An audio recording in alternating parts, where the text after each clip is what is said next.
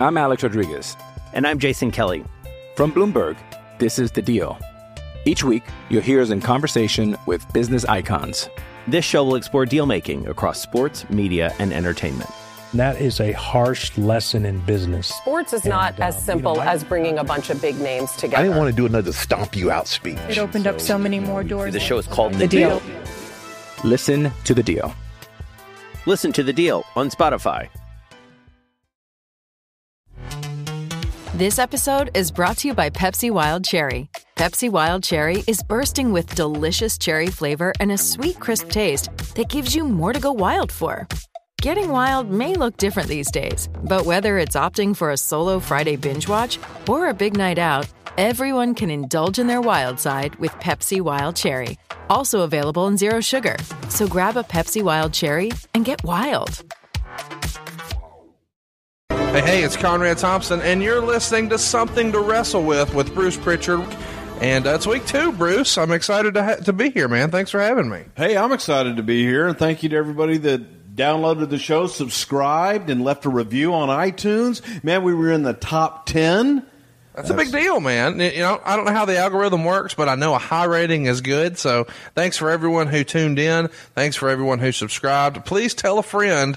I really do believe this is going to be like the best Smart Mark podcast of all. On that note, let's go to the main event of what happened when. And this week we're covering a big one, Bruce. It's WrestleMania 4 to WrestleMania 5. We're calling it When the Mega Powers Explode. All right, ladies and gentlemen, it's time for our favorite segment here on the Bruce Prichard Show that we call Something to Wrestle With. And uh, this is where we get in our Wayback Machine and we ask Bruce, what happened when? So, Bruce, this week, uh, this was actually a suggestion on Twitter, and you can check us out on Twitter at Prichard Show, uh, or just use the hashtag Love to Know on Twitter. Uh, but this one is actually a suggestion from Twitter, and they want to talk about what happened when the mega powers exploded. And Bruce, you were there, uh, coming up in 1987 as we roll on into 1988. It was WrestleMania 4 in Atlantic City, New Jersey. Uh, the Macho Man defeats Ted DiBiase in the finals of the tournament to decide the new heavyweight champion. It's Macho Man, and as we uh, leave the air of WrestleMania 4, we see three people in the ring, and they're the Macho Man Randy Savage, Hulk Hogan, and Miss Elizabeth. So, kind of curious from there, Bruce. This is probably one of the best angles you guys pulled off in your early tenure. Would you agree? Well, believe it or not, you know, it was actually not just an angle, it, it was a story that built over an entire year from one WrestleMania to the next WrestleMania with an even an eye towards the future after that. And, and the idea was here's Randy Savage, your new champion. Hulk was kind of passing the torch, if you will, but but Hulk was going on doing movies. Hulk was doing some other things, and it was time for a change and to try something else. And Randy was that guy. And it was 1988, WrestleMania 4, and the dawn of a new era, and, and the Macho Man. But at WrestleMania 4, what was really being built at that point was to get to WrestleMania 5. So, did you guys already know that you were coming back to Atlantic City and using the same venue and all that for five at that point? Did y'all work out like a two for one deal with Donald? You know what? I don't really even remember at that point what you know what that deal was if there even was a deal for WrestleMania 5. We did have an idea at that point that we were going to go with Randy versus Hulk at WrestleMania 5 with Randy making the switch back to being a heel.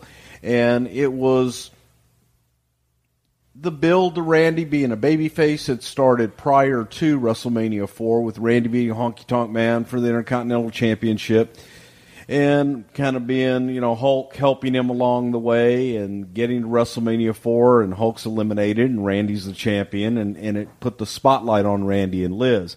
And at the time, Randy and Liz were a hot act. I mean, they, they were a they were a hot act in WWE. So let's talk about that for a minute because I think a lot of people forget that the Macho Man was not always a babyface. I mean, in the early WrestleManias, he was a heel. Most people remember his match at WrestleMania 3 with Ricky Steamboat, and he was clearly the heel there.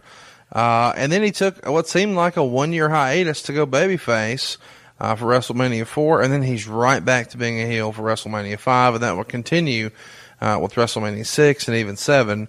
Uh, so through a lot of his, you know, most of his WWF career, he was a heel.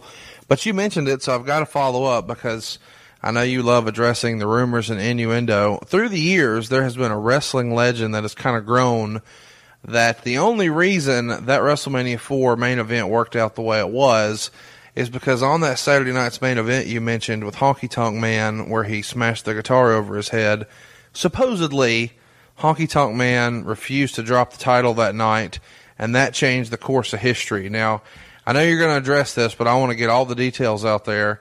Uh, supposedly, uh, someone was leaving. They wanted to put the Intercontinental title on someone just long enough uh, to go ahead and have Randy win it. Uh, Randy was not afforded that opportunity, and the plans for Million Dollar Man to be champion at WrestleMania and win the tournament then went out the window.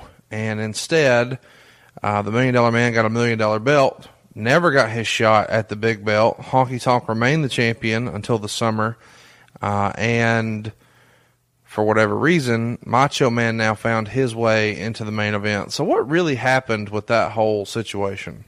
Well, to, to tell you what really happened, I think there was a situation where Butch Reed was in the hunt, and Butch Reed was going to be the Intercontinental Champion, defeating Ricky Steamboat. Butch didn't show up for TV. The move was made to the Honky Tonk Man. There were a lot of dominoes that kind of fell all along the way that made it all kind of happen. And the first domino was Ricky Steamboat. So let me ask on that. Uh, what was Ricky's reason for dropping the belt to Butch Reed? If memory serves, uh, he would show up uh, not too long after that uh, in the um, Jim Crockett promotion again and resume his feud with Ricky Steamboat from earlier in the 80s. And people remember the great matches they had in 89. But uh, what was Steamboat's deal? Why was he on the way out there? Well, uh, Steamboat had asked for his notice, and Steamboat was ready to leave. I, I think there were some issues with Ricky's wife at the time, and Ricky was unhappy, and Vince didn't like unhappy people around him. So Ricky wanted to leave. Vince gave him his release and allowed him to leave. So, but Ricky was the champion at the time, the Intercontinental champion. He had to take the belt off of Ricky, sure, to move on. So it was simply one of those situations where Steamboat was unhappy where he was and wanted to move on. Is it fair to say? Because I want to dig into this because I think uh, sometimes people, you know, automatically think of WCW and the WWF in the Attitude Era, where seemingly guys were leaving the WWF to jump to WCW for more money. That was not the case in 1988 at all. Uh, the, it seemed at the time that there was a clear line that if you went to New York, you made a lot more money. And, and he's one of the only guys I remember thinking about, or off the top of my head that I can think of, who would have said, you know what, no, I'm leaving and I'm going south for, I assume, more money. Well, I don't. Maybe it was. He might. He might have had a promise of more money down south at the time. I, I don't really know what his motivation was, other than he was unhappy where he was, and the opposite was happening more often than not when guys coming from the south to come up and work for the WWF. So it wasn't, you know, okay, we lost one, but we gained probably gained four in the exchange, if you will. But Steamboat just wasn't wasn't happy. And Vince is the kind of guy you're not happy, go go be happy somewhere or go be unhappy somewhere else. It seems like that's somewhat of a trend. When we had Ricky Steamboat on Ric Flair's podcast last year, which is now available on the MLW Radio Network right here, uh, he said that the reason he left Jim Crockett Promotions and the NWA to go to the WWF originally uh, was because he assumed he was in line for a U.S. title shot and never was afforded that opportunity. And then uh, Tully Blanchard won the belt right away, uh, and he felt like the writing was on the roll, was on the wall as far as Dusty being the booker. But now here he's in a very prominent match at WrestleMania three, and drops the belt or doesn't drop the belt, uh, but takes it off the Macho Man, and now just wants to get out of Dodge. I, I find that a little weird. You alluded earlier to uh, maybe he had some problems with the wife, and there's lots of rumors and innuendo about that. That maybe his wife at the time worked to the detriment of his career. Can you add any insight on that? You know, I wasn't. I just started at the time, so I wasn't involved in a lot of the drama and and, and backstageisms, if you will. So I wasn't necessarily privy privy to it, but I do know that Ricky Ricky wanted to move on, and whether it was pressure at home, Ricky just not being happy with his position, um, it, it really is as simple as I'm unhappy, I want to move on, and he moved on. So let's get this straight now. So Ricky Steamboat's the Intercontinental Champion. He asked for his release. Vince grants it, and he's probably happy to do so because, in Vince's mind, uh, if he was not paying Ricky gobs of money, uh, he would have not assumed that he was a big draw for him, and is probably happy to get him off his books. And Butch Reed is in line for the shot, and Butch Reed was a hell of a performer at the time, uh, and he no shows some events. So you guys start looking around and just randomly find a Memphis guy and say, "Oh, we're going to give him this gimmick and put Well, the middle. Well it wasn't random per se. It was more, you know, honky tonk was hot at the time. Well, but come on now. Let's talk through this. We're going from one of the greatest in ring performers of all time, Ricky the Dragon Steamboat, to the honky tonk man. And at the time, you know, the perception was that the Intercontinental Belt was the quote unquote workers title. You had really great in ring guys.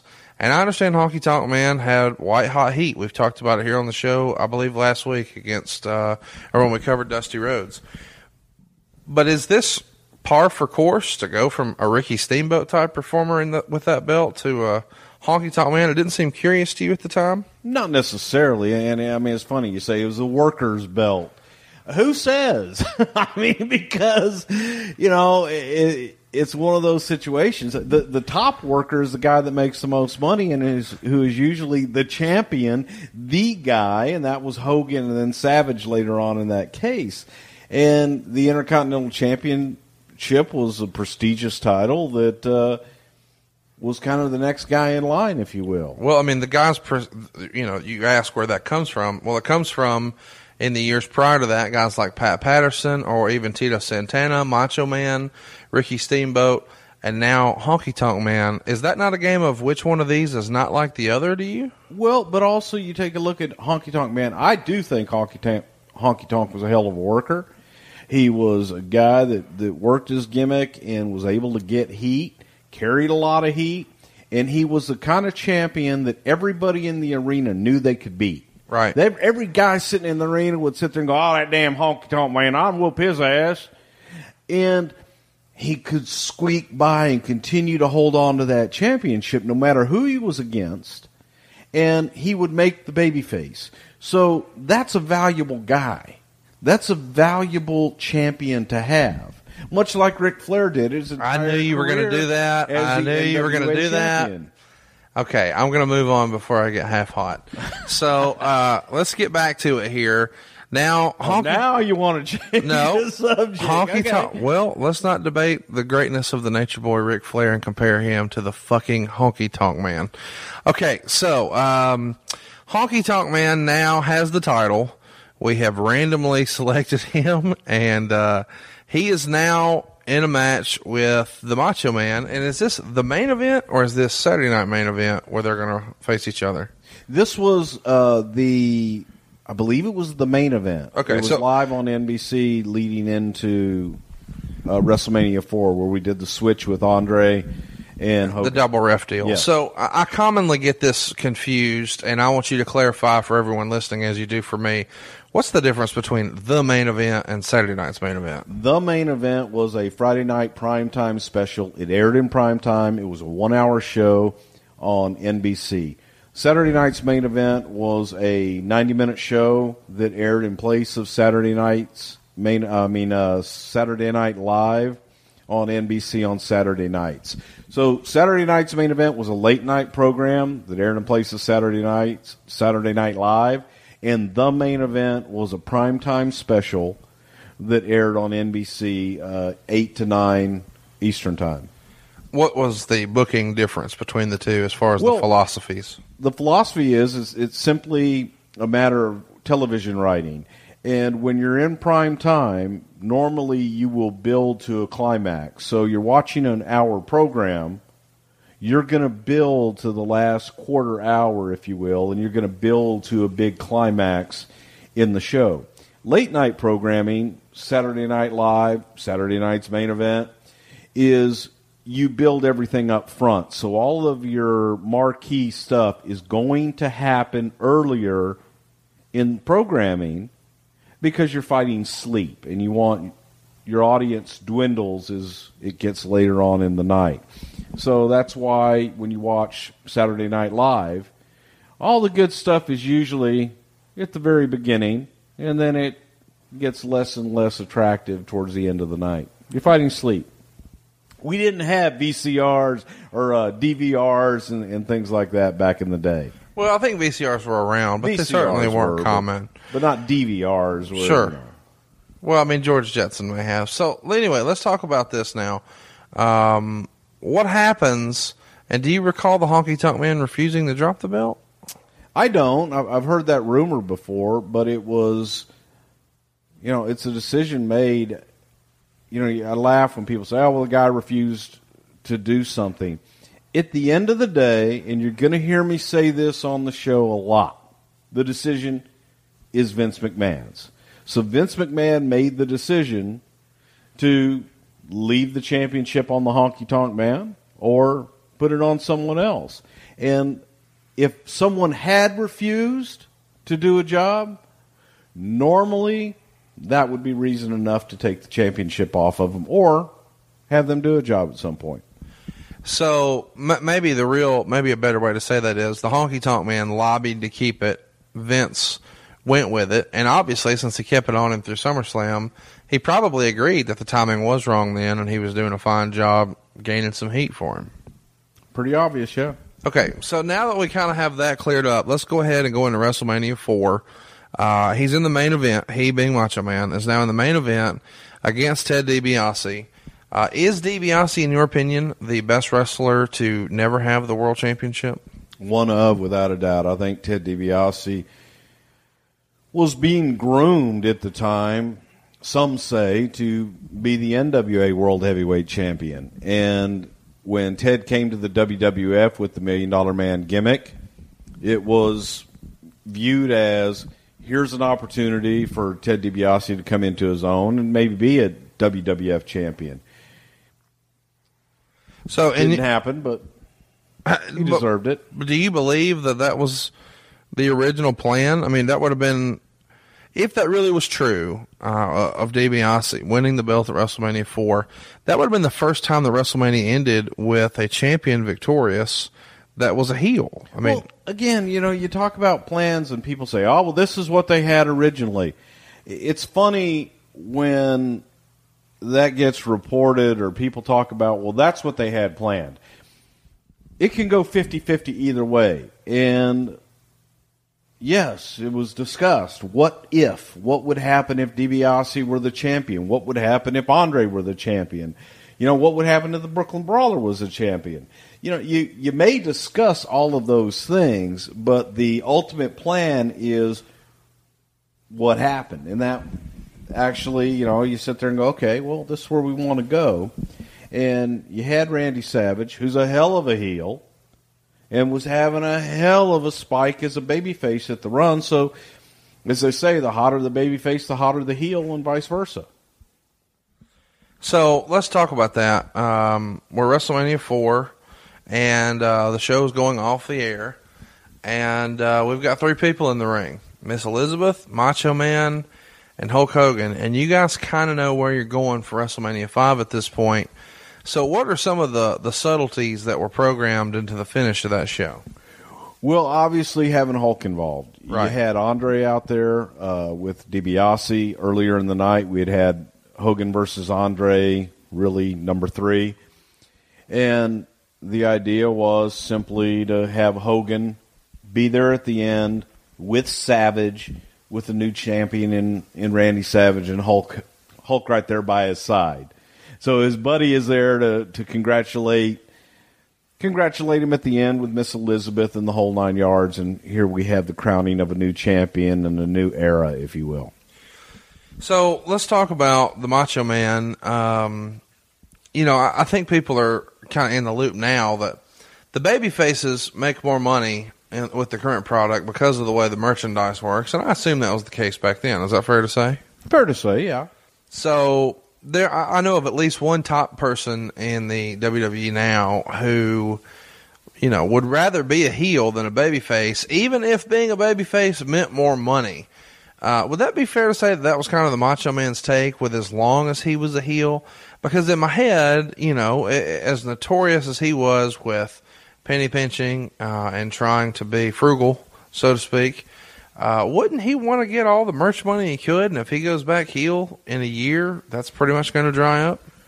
Without a doubt, Randy loved the money of the merchandising and everything that came with it.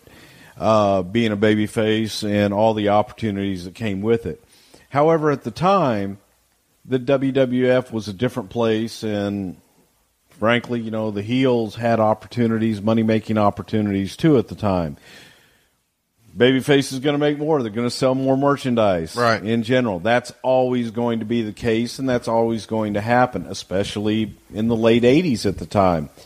But Randy was a businessman, and Randy kind of he was more comfortable being a heel. He enjoyed being a heel, and probably felt that that was his rightful place. So now we roll on. Uh, we have this uh, happy scene, lots of promos together, lots of promotional uh, appearances, lots of uh, cross promotional stuff, 8 by 10s and such, posters and whatnot, uh, magazine covers, the whole nine yards of these three individuals. And we roll on into SummerSlam. And at SummerSlam, we have a pretty big main event. Uh, we've got the Million Dollar Man Ted DiBiase. We've got Andre the Giant. And in the opposite corner, we've got the Mega Powers. And now it's a real thing. Randy's wearing it on his trunks. Uh, we've got Hulk Hogan and Macho Man, and in their corner, we've got Miss Elizabeth. Uh, and we would see later that there are some more little subtleties you guys had booked here. Tell us about those. Well, as you're you're looking at the whole year, you know, you're you're booking towards the big event, and at the time, WrestleMania was the big event. We Right. had had a Survivor Series. We hadn't yet had a SummerSlam, and so now we're going in, and it's the end of the summer. We're going to go to pay per view. We're going to have this event called SummerSlam, the Mega Powers versus the Mega Bucks. Got Jesse the Body, who was a color commentator at the time, is a special guest referee. You got Miss Elizabeth in the middle of it. Got Virgil on one side. It was the top guys. Randy Savage was your babyface champion. Ted DiBiase was the nasty, dastardly heel chasing the belt. And you got the big, mean, nasty giant on the outside. Now, Andre couldn't work a whole lot at the time, so you had to pick and choose Andre's matches. And Andre and Hulk, that was money to have them in a match. It made sense. It also made sense to continue to build the friendship between Randy and Hulk. So you got the Mega Powers. Remember the handshake on Oh, yeah. TV? Oh, yeah. You know, the Mega Powers unite. Ooh, yeah. And it was it was built as this mega tag team match on pay per view. It was so important, you know, it warranted another pay per view. And that was a big deal at the time. But again, knowing where you're going, there had to be little things that happen along the way that when you plant seeds along the way and you can go back and show your audience how these things evolve. And people will sit there and they'll say oh i remember yeah they're right they're right i remember that. And it's little things that you can now through the macho man's eyes you can see the jealousy you can see the seething and you go back and go you know what martha? Remember remember that time when randy's right. But then you got hulk hogan on the other side giving you hey brother you know why i didn't do that? And this is what i really meant. We we built the story through randy's eyes and we built the story through Hulk's eyes. So we set up little details that Just Capital is a nonprofit that tracks which companies are a force for good. Companies like Bank of America, which just earned the Just Capital seal. Bank of America is ranked number one for ongoing commitment to their workers with initiatives like Sharing Success, which awarded 97% of their teammates additional compensation, nearly all in stock. This is the program's seventh consecutive year, awarding more than $4.8 billion in total. Visit justcapital.com to learn how a just business is a better business. Furnished by Just Capital. What companies would you want to work for? Just Capital is a nonprofit that tracks which companies are a force for good. Companies like Bank of America, which just earned the prestigious Just Capital 2024 seal. Bank of America is ranked number one in the banking industry and number one for their ongoing commitment to workers, offering best in class benefits, including a minimum wage of $25 an hour by 2025. Visit justcapital.com to learn how a just business is a better business. Furnished by Just Capital. We would be able to go back and piece this story together over a year when we got to the build for WrestleMania and say, hey, remember this? And if you've ever had a girlfriend, a wife, or anybody, and you were a little jealous of somebody, maybe they were paying a little bit too much attention to her, or she was paying a little bit too much attention to them, your mind will play with you. And you'll start seeing things and hearing things that aren't necessarily there, but they kind of sort of are in your mind. If your best friend looks at your girlfriend or your wife a little bit too long, maybe they hug each other a little too long, start saying, well, what the hell was that about? And we started planning those things with Liz and Hulk and Randy. So refresh everybody's memory about what was a little risque for WWF at the time in 1988 of what happened in that match in the main event that started to kind of plant some more seeds. Well, it, it the the uh, SummerSlam match was very simple. It was a look. It was a look from Hulk to Liz, and a look that, upon further examination, from a very jealous macho man, might have been a little impro- inappropriate. So we did these things. The the cameraman, the director, everybody, they knew to get the shots, Right. but they didn't know what they were getting at the time. I see.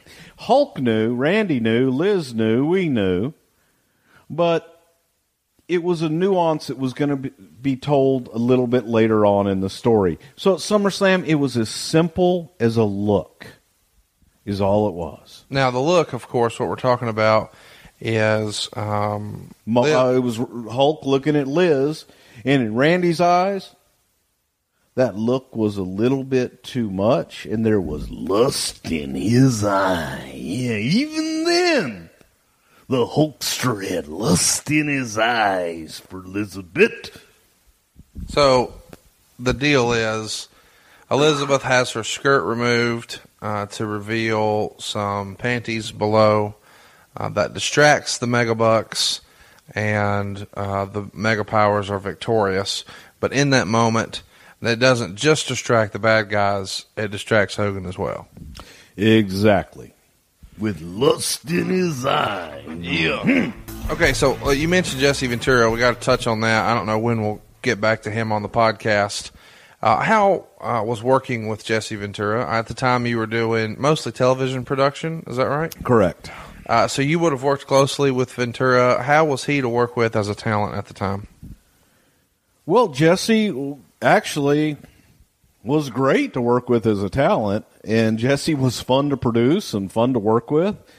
Uh, what I did not care for working with Jesse was having to deal with his agent at the time because Jesse was the first guy to have an agent in the business, and I was used to dealing with talent one on one and having to deal through Jesse's agent was challenging, especially back in those days when he was the only one. But overall, I mean, as a talent working with Jesse, I had a lot of fun with that. But Jesse Ventura, the guy you see now, is kind of the same guy that was back then. He had his very opinionated political views, and um, he was Jesse.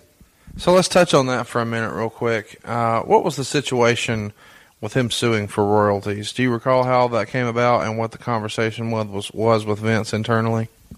I remember it was Jesse because we had Coliseum videos, and on the Coliseum videos, the talent was paid royalties if they appeared on the Coliseum videos. Jesse's voice appeared on the Coliseum videos as a color commentator. And there was debate over whether or not he was due royalties because, as a commentator, it wasn't like being a wrestler, I believe, in Vince's eyes. And Jesse was not paid uh, for his commentary work on the Coliseum videos. So Jesse sued and and won. So let's talk through that because I've always been curious about this. Was Coliseum uh, Video ran as a separate entity from WWF? Yes. So who would have been the owners and what was Hillbilly Jim's involvement? Hillbilly Jim became involved in Coliseum Video at a much later date, and he was simply a spokesman. No For- ownership role. No. So uh, Arthur Morowitz and Howard Farber were partners with Vince. Um, if you do a little research on Arthur and Howard, they uh, also produced other videos at the time. Like? and you're being very vague there. I'm not being vague. I said they produced other videos. How's Like- that vague? Okay, what are the kind of videos that they produce? Give me an example. Adult entertainment. Okay, see, I didn't know that, but I knew the way you're being coy there that there was more to it. Yes, they, they they owned a company called H and H Video that produced uh, adult entertainment. Yes. Uh, something that you and I would like, or something that some of your friends would like. Well, you know, I had a collection, uh, quite a few of, Okay. of the. I know how it was. It was. It was research, Okay, cool. I but. Coliseum Video was a, a separate entity that handled all the video uh, production and distribution for WWF. And a lot of people who are listening may be a little judgmental about you know the revelation of that, but in reality, that industry is always kind of on the cutting edge uh, of that type of video delivery service. Whether it was uh, back with um, Beta or VHS or Laserdisc or Blu-ray or HD DVD. You ever see? You ever see the movie Boogie Nights? Yes, The gentleman who played the Colonel. Burt Reynolds' character. No. Oh, the old man. older gentleman that Yep.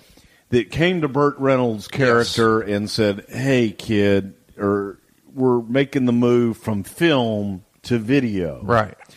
Was very very loosely based on Arthur Morowitz and Howard Farber. More Arthur Morowitz because Arthur was a visionary and ahead of his time, and H and H Video were one of the first to go from film to tape in that industry, and they were very, very successful. Ar- Arthur was the godfather of, of video back in the day.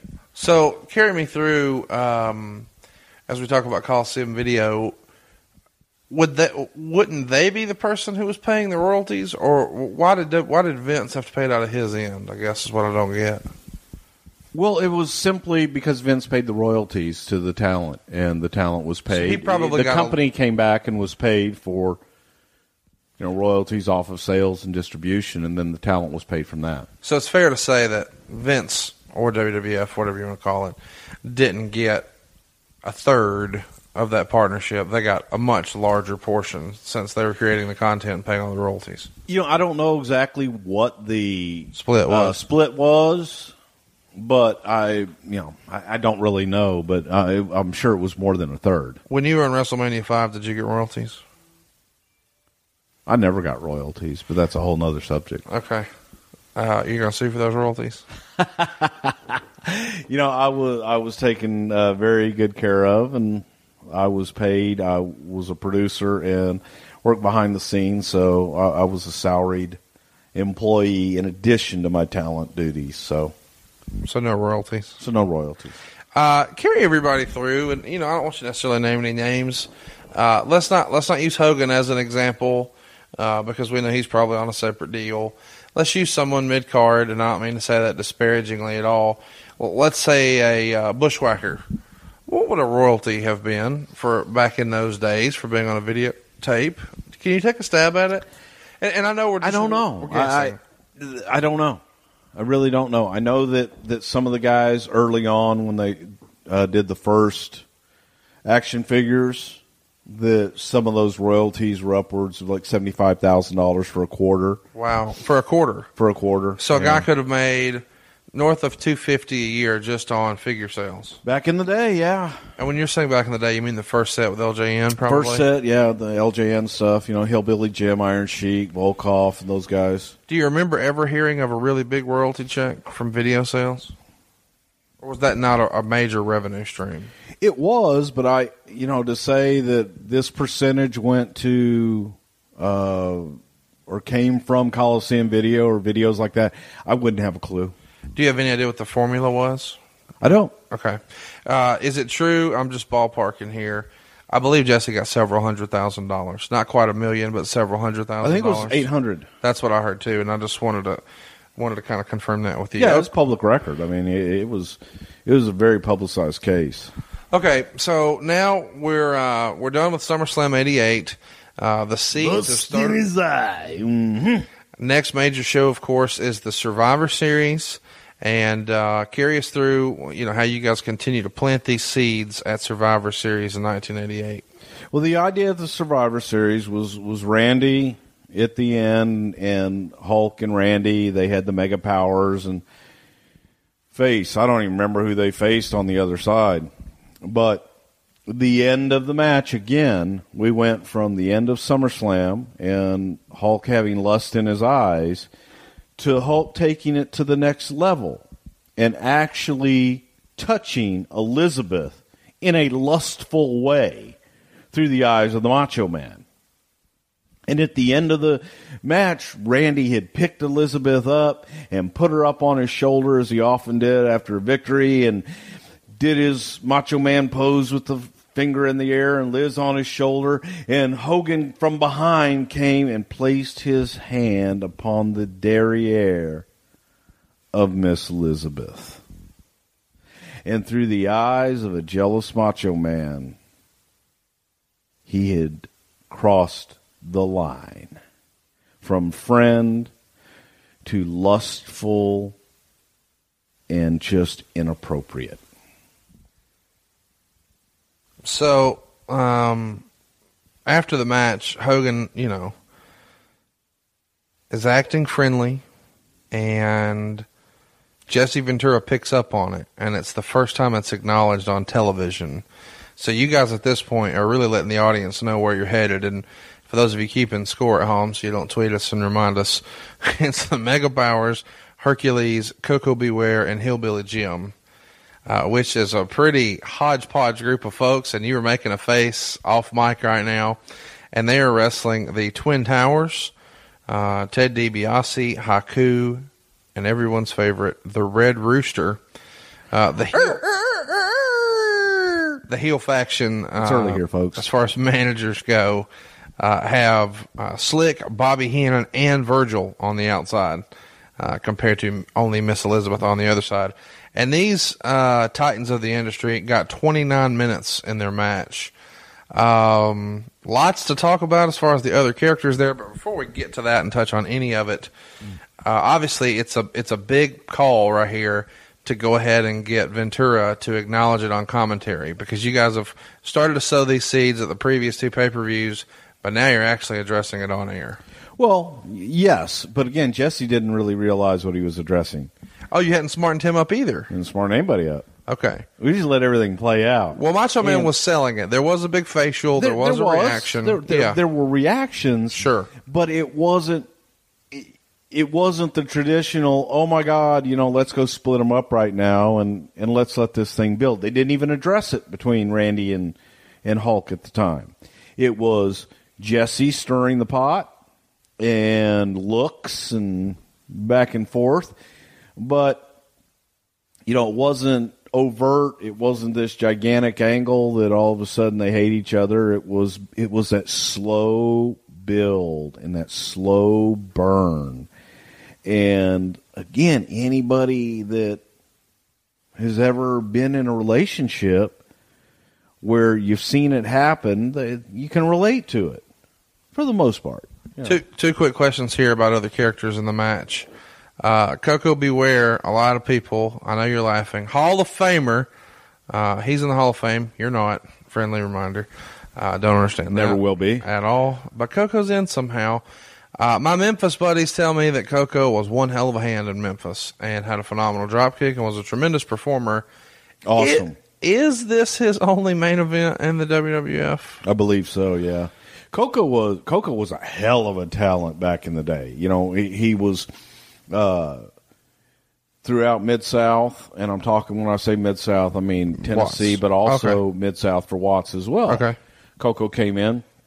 Koko was a hell of a worker, but he was small, Right. and you know he wasn't uh, in Memphis. He was a giant, Right. but you know you get in the land of the giants up in WWF, and he wasn't a big guy. Double tough son of a bitch in real life.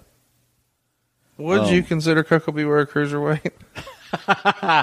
No, I think I think Koko was over that two thirty mark. So I don't know if I'd consider Koko a cruiserweight or not. I had to ask. At least not to his face. Let's um, let's move on to everyone's favorite, and I know yours, the Red Rooster. Probably not something we're going to talk about on the show anytime soon. So let's go ahead and cover this.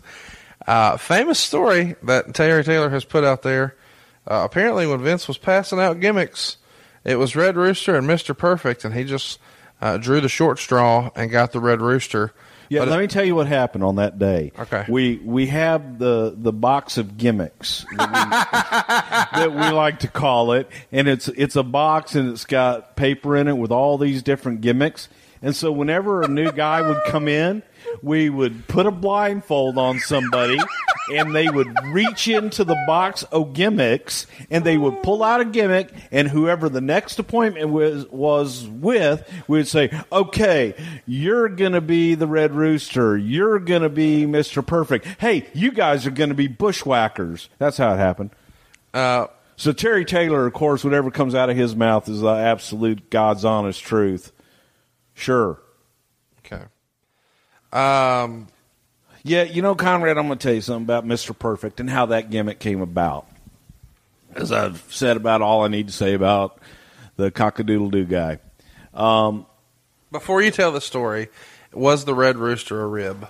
no, absolutely not. It wasn't a rib. You know, just like Dusty Rhodes, and you talk about that being a rib, and people people that have never spent a single day running a company or ever have a company themselves. You know, I, I want those of you critics out there that still think that Dusty Rhodes was a rib and think that the Red Rooster was a rib, and I don't know, Virgil was a rib. Think about if you had your own company. How many business decisions would you make as a business owner for your business as a joke? Just to bust on somebody. How much money would you invest in television time and character development and everything else under the sun as a joke? Does that make any sense to anybody? You're a business owner. yes. Would you bring someone in and just as a joke spend millions of dollars on them just so you can sit back and laugh at them while they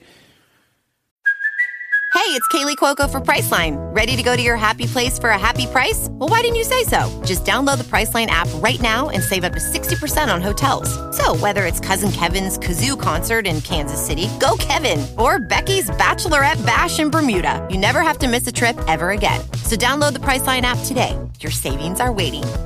Go to your happy place for a happy price. Go to your happy price, Priceline. I'm Alex Rodriguez. And I'm Jason Kelly. From Bloomberg, this is The Deal. Each week, you'll hear us in conversation with business icons. This show will explore deal making across sports, media, and entertainment. And that is a harsh lesson in business. Sports is not as um, simple you know, I- as bringing a bunch of big names together. I didn't want to do another stomp you out speech. It opened up so many more doors. The show is called The Deal. Listen to the deal. Listen to the deal on Spotify. Fiddle farting around with your money and, and your investment? Okay. I didn't mention this last week. So, with that in mind, since Vince would never do that because it's crazy, I want you to defend Akeem the African dream, not the American dream, and the way One Man Gang was made to dance. Very similar to the way maybe somebody used to shuck and jive in the ring before they dropped a bionic elbow on somebody. Steal from the best. But instead of the American dream, he's the African dream. But Right. he's a white man who dances like. That wasn't a rib either. That was not a rib, no. Jesus, I just. Again, it's not a rib. It's a business How bad do you hate to go pork ahead? for you to say no, not a rib, no, not a rib, no, not a rib? No, let, let's get back to the original question. And I was with the one man gang here recently and had a great time reminiscing with them because we had a whole lot of time to reminisce and it was a lot of fun. But um, yeah, it's about uh, Mr. Perfect. Mr. Perfect. Yes, sir. And Mr. Perfect was a gimmick that Pat Patterson, in, in describing Curt Hennig and how Curt was so good at everything that he did. And it was kind of Curt Hennig who wanted to be the all around uh, sportsman and the best at everything. He was the best hunter. He was the best fisherman. He could do this. He could do that. And as Pat is explaining all this, and he goes, and he hits the golf ball, and it goes right in the hole, and he hits a baseball, and boom, out of the park, and he he kills the biggest deer, and he gets the biggest fish, and oh my god! And it was like, well, he's perfect. Everything he does is perfect. So the truth is, is that when we reached into the gimmick box, we pulled out Mr. Perfect for Curt Hennig, and then the next one was, you know, Cockadoodle Doo Man. No, and Cockadoodle Doo Man got his gimmick from Vince McMahon, thinking he was cocky, and looked at him as a the cock of the walk. How he saw himself, he being Terry Taylor, whose goal in life was to imitate Ric Flair, and saw him as a rooster, as a banny rooster. And said, God, he's the red rooster. And gave this gimmick, asked him to work it a certain way. Terry, in his way, looked at it as a rib, did not embrace it, did not do it to the best of his ability, and it failed. But to this day, more people will still refer to Paul W. Taylor is the Red Rooster before they will call him Terry Taylor or before they will call him whatever other ridiculous gimmicks that they did with him down south when he was what what was he the the three hundred dollar man or something down there Wow. like that wasn't a rib and that wasn't a rip off on another gimmick that was done by someone else Was the uh, the walk that you guys had him do a nod to Ric Flair? No, that was the rock walk he did. The walk the walk that we wanted him to do was basically to strut like a rooster. Okay. Let's uh, let's talk about. Um, So you're saying Ric Flair lo- walks like a rooster? That's what you said. You compared him to the Honky Tonk Man, and I can't wait to tell him he's going to. Uh, you're going to get a 3 a.m. promo very soon. so uh, let's go ahead now. We're done with Survivor Series 88. We're rolling into the new year. We're back on track here for the Mega Powers. It's 1989, and uh, very early in the year, we go to one of the best events of the year, the Royal Rumble. Right. Uh, and there had been previous Rumbles prior to this, but this is going to be an interesting one because both the Macho Man and the Ultimate Warrior and Hulk Hogan are all in this one. Uh, at some point, Macho Man is tied up with uh, Bad News Brown. Hogan dumps them both out at the same time, and Savage is pissed. They manage to patch things up afterwards, but for a few minutes, there's a very tense moment. Elizabeth's kind of in the middle, uh, and then cooler heads prevail. They hug it out, and uh, the night goes on. So now you're really starting Now we're getting into it because Hogan has now cost Randy the victory at the Royal Rumble. So now it's it's progressing. It's getting physical between the two. So you had your initial look, you had the hand on the derriere, you got Hogan dumping Randy out over the top rope and eliminating him at the Royal Rumble, but they're still the mega powers. So they're still the strongest team there is. And along the way, here come the Twin Towers, Akeem, the African Dream, and the Big Boss Man with their manager Slick. And we get to the main event, which is the Friday night primetime special on NBC. The Mega Powers versus the Twin Towers with Slick in one corner and Miss Elizabeth in the Mega Powers corner. And we get there, and that was the night that Randy took a bump on the outside of the ring and wiped out Elizabeth on the floor. Elizabeth's knocked out cold. Randy gets pulled back into the ring and is in the ring getting the crap beat out of him by the Mega Powers when Hulk sees Elizabeth down and hurt. What, what, he, he has to take care of Elizabeth. So Hulk scoops Elizabeth up and takes her to the back to the doctor in the backstage area, leaving Randy in the ring by himself to fight off the Twin Towers while Hulk is left with his love, Miss Elizabeth. Now, this is actually live. Live, live. And there is a famous um, leak that was really popular with the tape trading community in the 90s uh, where you can hear what I believe to be an NBC executive giving a countdown to Hogan. Hogan's out of character, standing around in the back, hanging out. And chaos ensues. What was your memory of that? Have you ever died a slow death? No, but you have a few times, I think. you know what? That's going to be a show here pretty soon, too. Um, yeah, we were on the air and they were trying to.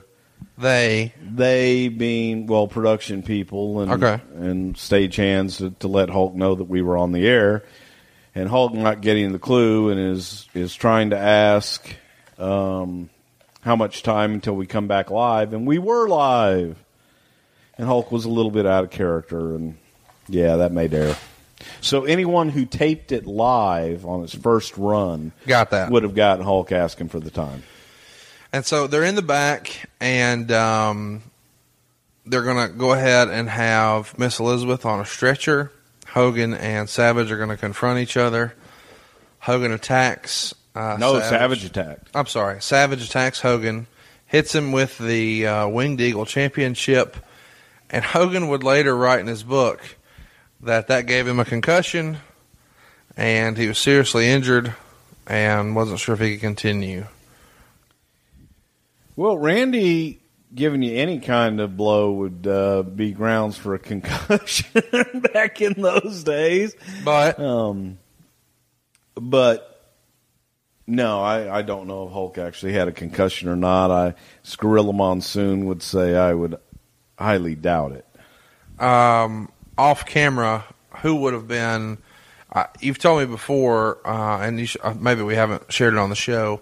What level of involvement did NBC have in the main event programs that you guys aired with them? Well, they were co-produced with Dick Ebersol's company, and they had a lot of heavy involvement in it. They they wrote a lot of scripts, and they had a lot to do with the production of it, and they were very very much heavily involved. It was co-promotion. But you're producing television at the time, so where would where would you have been in this backstage scene? At that point, I was running. me running. I was running from Gorilla back to the uh, medic scene okay. in my full brother love gear. In a headset. In a headset, yes. Okay. Um, the show goes off the air with uh, an injured Hogan roaming the halls. Is that right? Yes. And now to kind of backtrack, WrestleMania four, they're all in the ring together. One big happy family. SummerSlam, he looks maybe a little too long at Miss Elizabeth with Lust the in his eye. Uh-huh. Survivor Series, hoist her up on the shoulder, hand on the derriere, maybe a little too Getting a long. freebie. Uh huh. Yeah. Royal Rumble, Hogan dumps Savage out. Trying to impress Elizabeth, huh?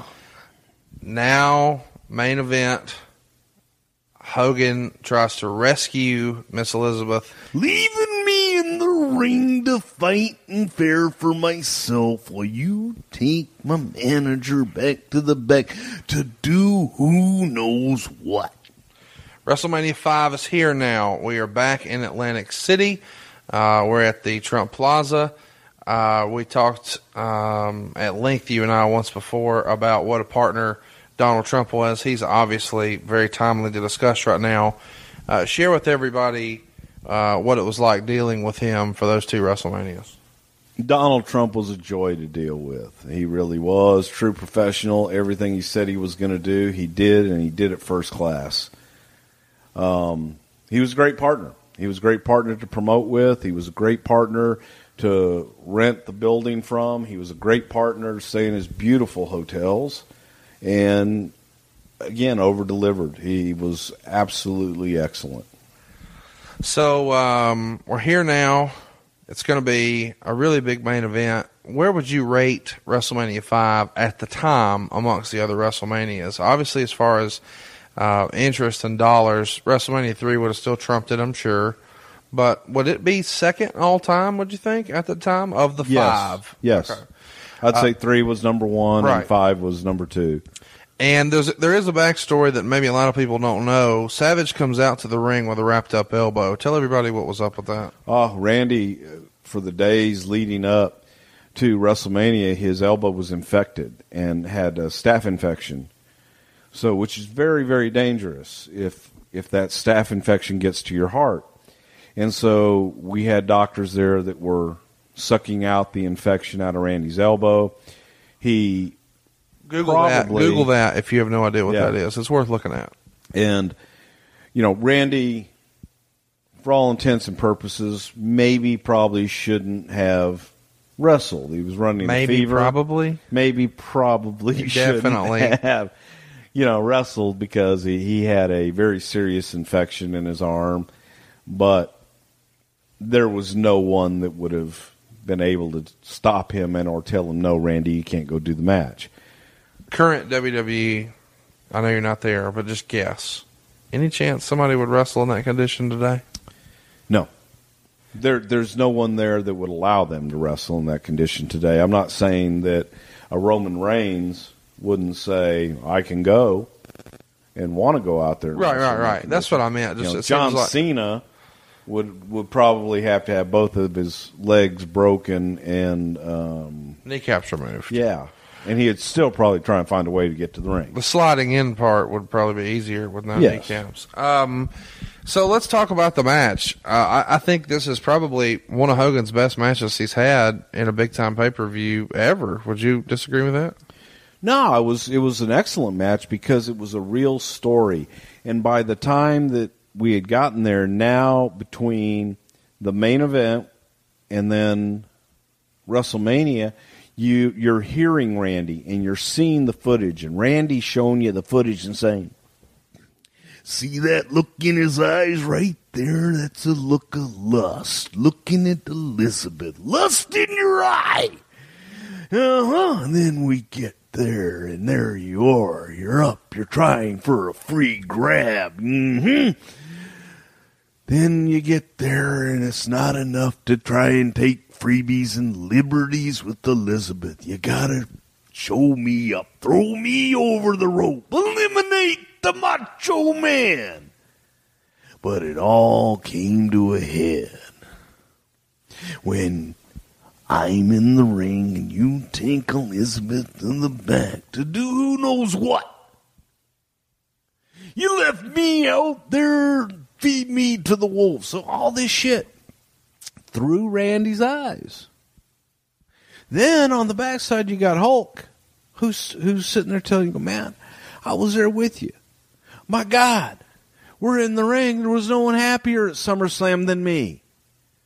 I, I wasn't looking at Liz with lust in my eyes. I'm looking at her with love in my eyes. Because I love you guys, man. We're the mega powers. You get to Survivor Series.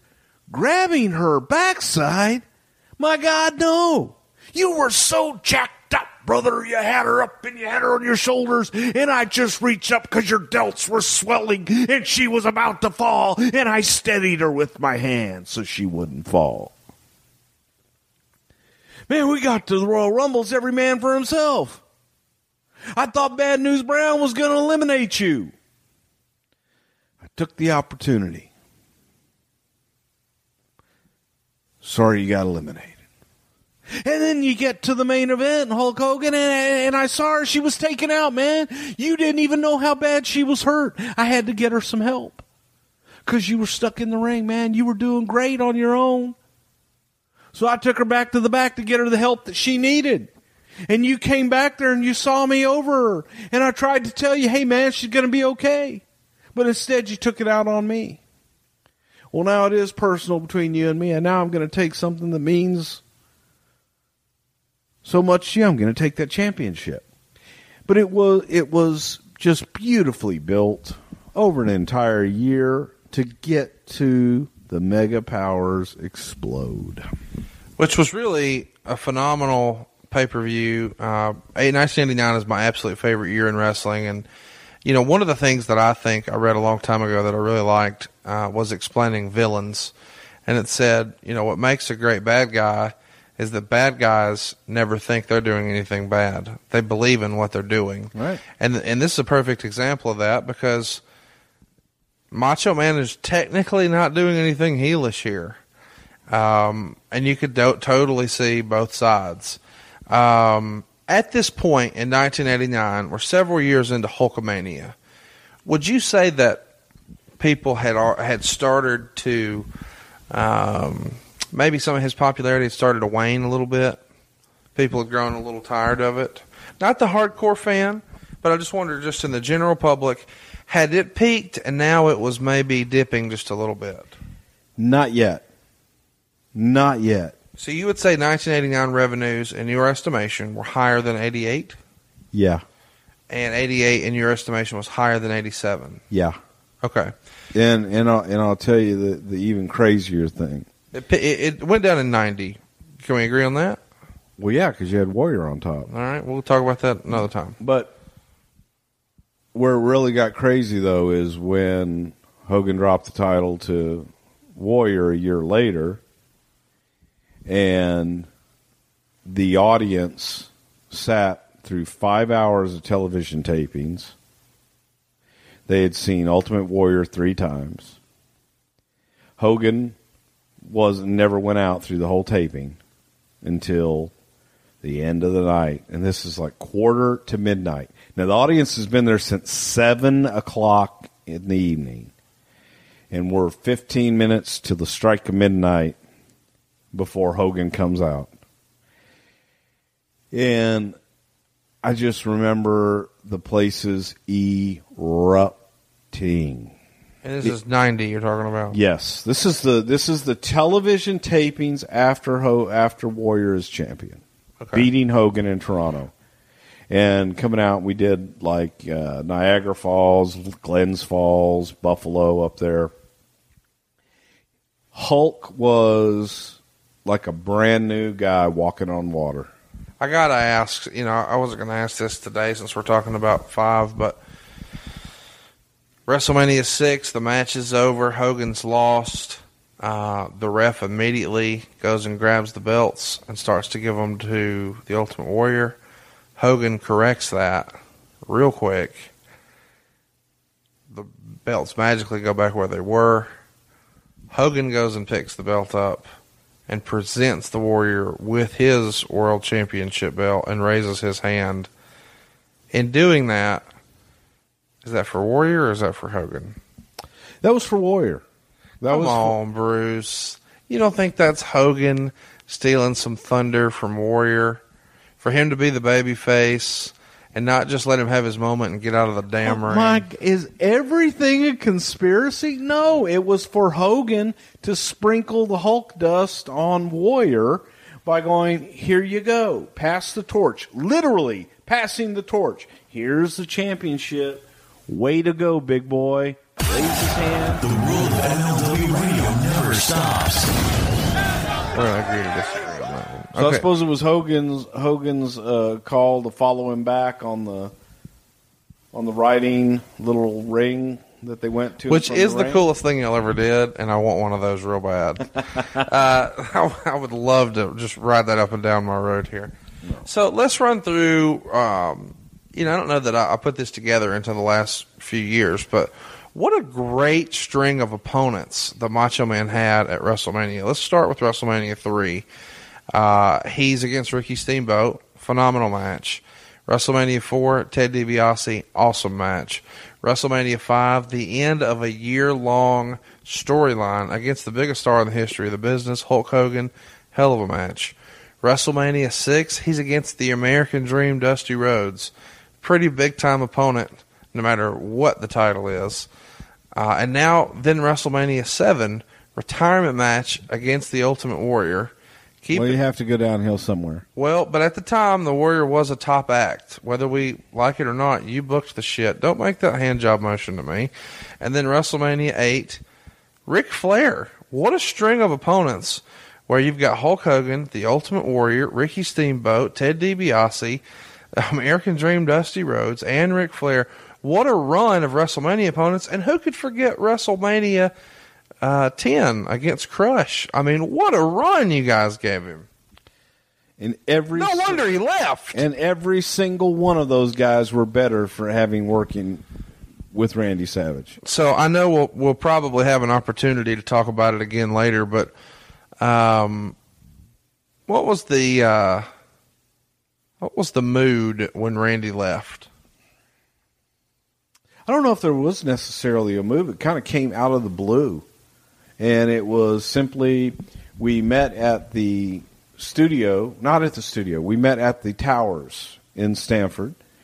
We were going to drive to television, which was like Bushkill, New York, or somewhere in the Poconos. And it was going to be uh, myself, Vince, Pat Patterson, and Shane McMahon and Randy Savage. And we were all going to ride, and we were waiting and wait and waiting and waiting, and no Vince. And all of a sudden, Vince pulls up, doesn't even say hello, goes upstairs into the office. We're still sitting downstairs in the car, gets back in the car. And before we even made it out of the garage, Vince told us, Well, guys, Randy Savage is now the proud property of WCW.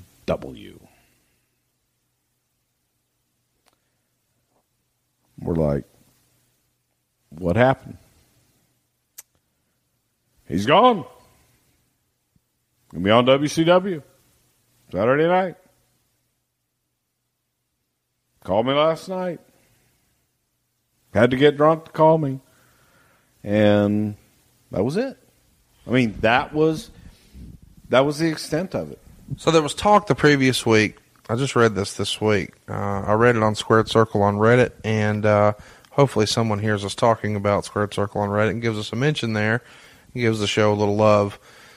Supposedly, the week before Vince makes the announcement on Raw that Randy's gone from the Federation, uh, he makes some sort of comment. Savage does about being in an uncomfortable seat, not wanting to be in that seat anymore.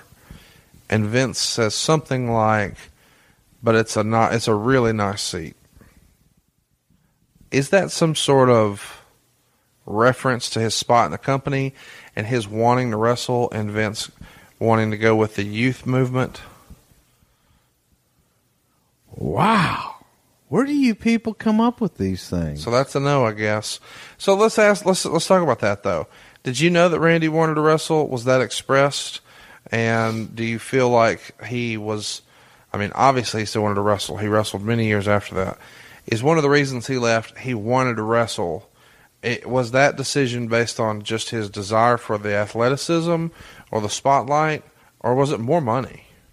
I think it was more money, and because it was the opposite that what we were hearing. What Randy wanting to get out of the ring, no more bumps, be a part of the office, help us with booking, help us write TV, learn the business So side. as far as you know, the the rumors and innuendo that have been online for years and years about Randy wanting to continue wrestling in a in a top spot and having a program with Shawn Michaels that was going to be for roughly a year, that was all bullshit, and he wanted to be in the office.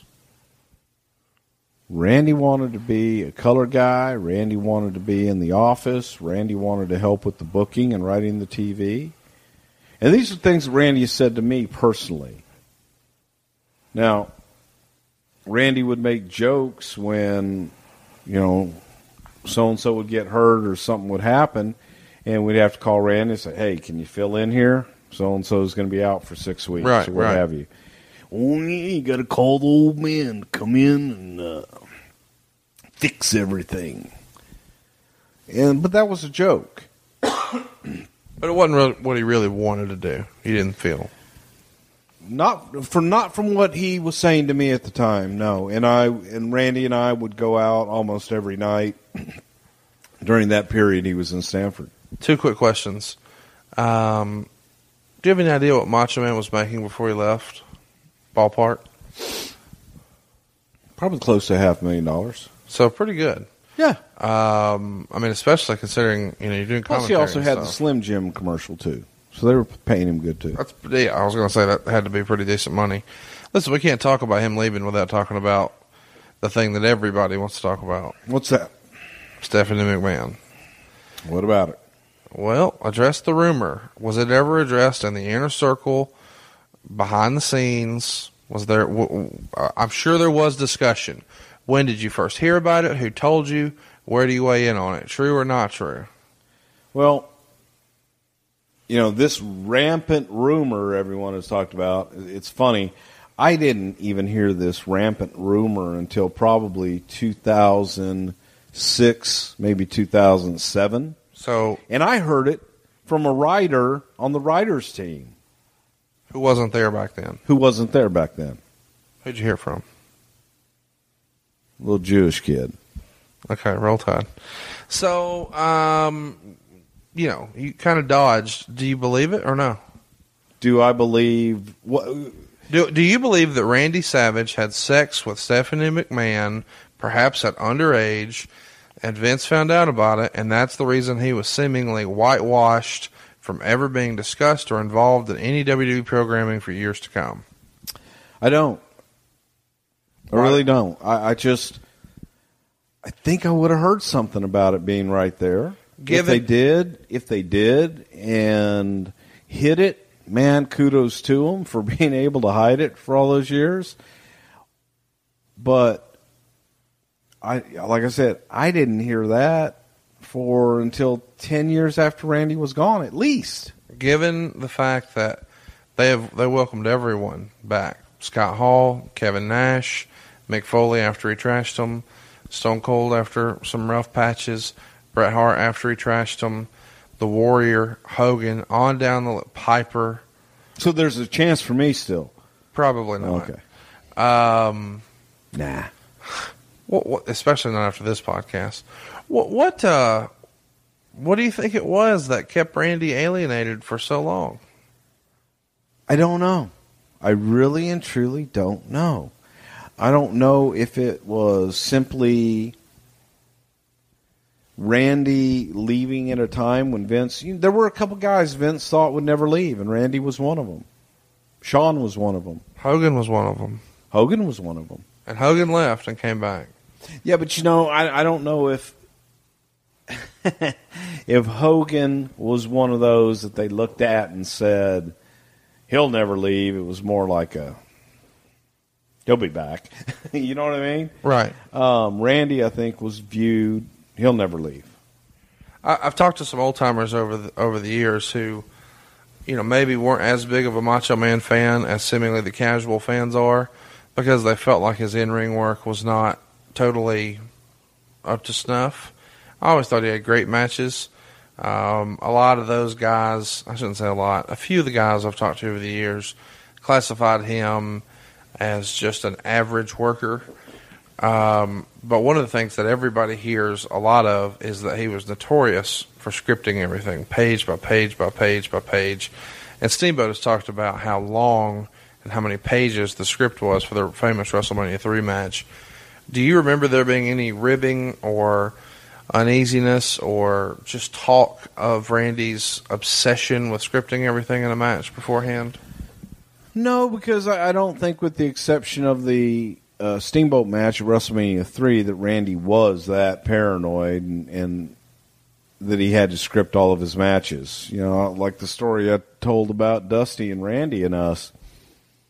We had the match laid out, but it wasn't this obsessive script that you had to follow. We had fun with it and went out. Randy liked to know what he was doing. Randy liked to have a good idea and work on things ahead of time. But I don't know that he was nearly as obsessive compulsive as people like to paint him. I would classify him as a top ten performer all time. Would you agree with that? I would. Would uh, Would you put him in that same category as just in ring work?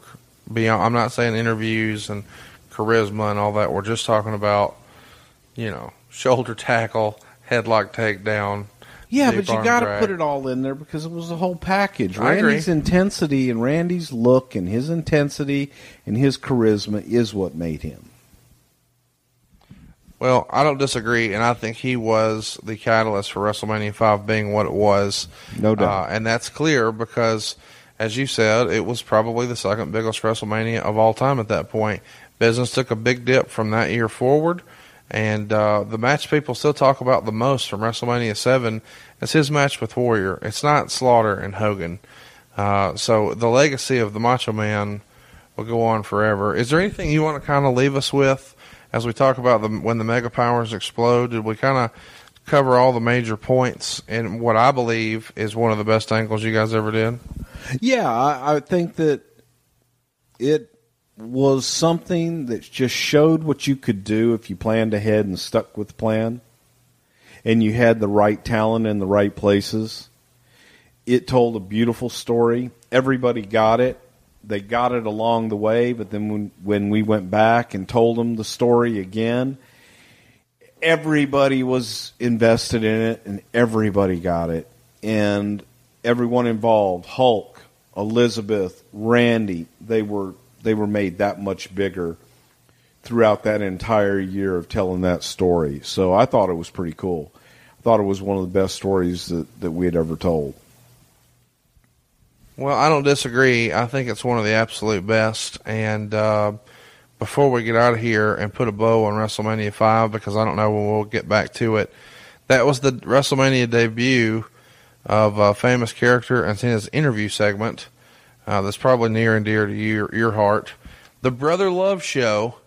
Uh, and uh, Rowdy Roddy Piper was involved in that. Do you got any quick memories you'd like to uh, go ahead and throw out about WrestleMania 5 and your involvement in that show? Well, it was my first WrestleMania, and it was I had the privilege of working it with Roddy Piper, who I'd never worked with before, and didn't know, but I had stolen so much from Piper, and For those of you keeping score at home, uh, after WrestleMania 3, Piper goes to Hollywood, starts making movies, works a retirement angle. So we're two WrestleManias after that before we really see him on main programming again. Uh, so from WrestleMania 3 to WrestleMania 5, there is a Piper hiatus. You come in after 3, so you guys wouldn't have necessarily crossed paths in New York at that point. Correct. And and I'm out doing the Brother Love show, which was anybody that came in after Roddy Piper, everything was compared to Piper's Pit. Right. And I kind of got the comparisons. They, they stopped because, well, mine lasted. And it was just such a natural. I stole so much from Roddy. Just, he was so great and to be able to work with him on the grandest stage of them all was a dream come true. And we got to work with Morton Downey Jr., who was a, a talk show host at the time, and he was very famous and a celebrity in his own right. But that had to be one of the most fun days ever Um, the the lead up, me having to go out to Denver and and meet with Roddy and explain the concept to him was was fun as well, and just getting to know Roddy. It seems like that started seg- a long friendship. It seems like that segment went kind of long. Was that the original way it was supposed to go? No, no. Once I left, you know, uh, it it went off the tracks. it took a while to get back Because on. Because of Downey or because of Piper or both? Combination of both, yeah. Live TV, what are they going to do, right? There you go. Uh, do you still have the kilt? I do. That's awesome. Yeah, I sure do.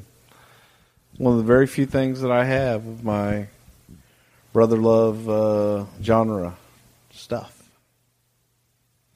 Uh, WrestleMania 5, um, you know, we've talked about this angle now for quite a while. The Mega Powers explode. Between 4 and 5, were you just working television production or were you involved in the creative writing aspect of the show at that point? A little bit of both, but mainly television production. So, would you have been in the meeting when this is first kind of pitched and put together about the year long angle and all the little subtleties? I was brought into that, yeah, in the very beginning because they had to have someone Heads up from on where the shots production be. on to make sure that we get all these things throughout the year. Was Kevin Dunn in those meetings? No. So, you would relay that to Kevin Dunn and his crew in the truck? Yes, sir. Okay. Well, man, I appreciate. Uh, oh, WrestleMania five. Uh, you got a talent payoff. What was it? A hell of a payoff. Five digits. Yes. Okay. Cool. It was very cool. It was the biggest payoff I've ever had. No royalties though. No royalties. Didn't need them after But that. a hell of a payoff. A hell of a payday. Well, Bruce, I appreciate you uh, catching everybody up on what happened when this week. And here's the deal, guys. If you'd like to ask us a question, you want us to cover your topic, you want me to grill Bruce on your uh, favorite little piece of history you'd like to know more about, all you've got to do is tweet the show. What's the Twitter handle they need to hit up, Bruce? Bruce Prichard. You can hit up Bruce Prichard or at Prichard Show. Uh, that's the official show account. Or just go ahead and use hashtag love to know, and we'll cover it next week right here on Something to Wrestle With. Hit us with an oh yeah, Mr. Love. Mmm, yeah. Dig it!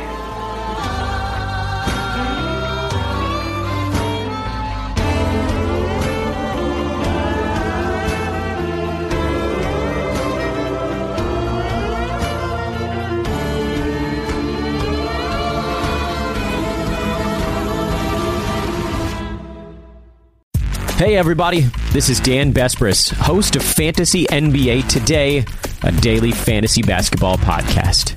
We cover every box score from every game, every day. Plus, bonus shows on buy low opportunities, players to stash, schedule analysis, and really anything you could need to smash your league into deliciously tiny pieces. Catch the Fantasy NBA Today podcast, part of the Believe Network, on YouTube or wherever you listen.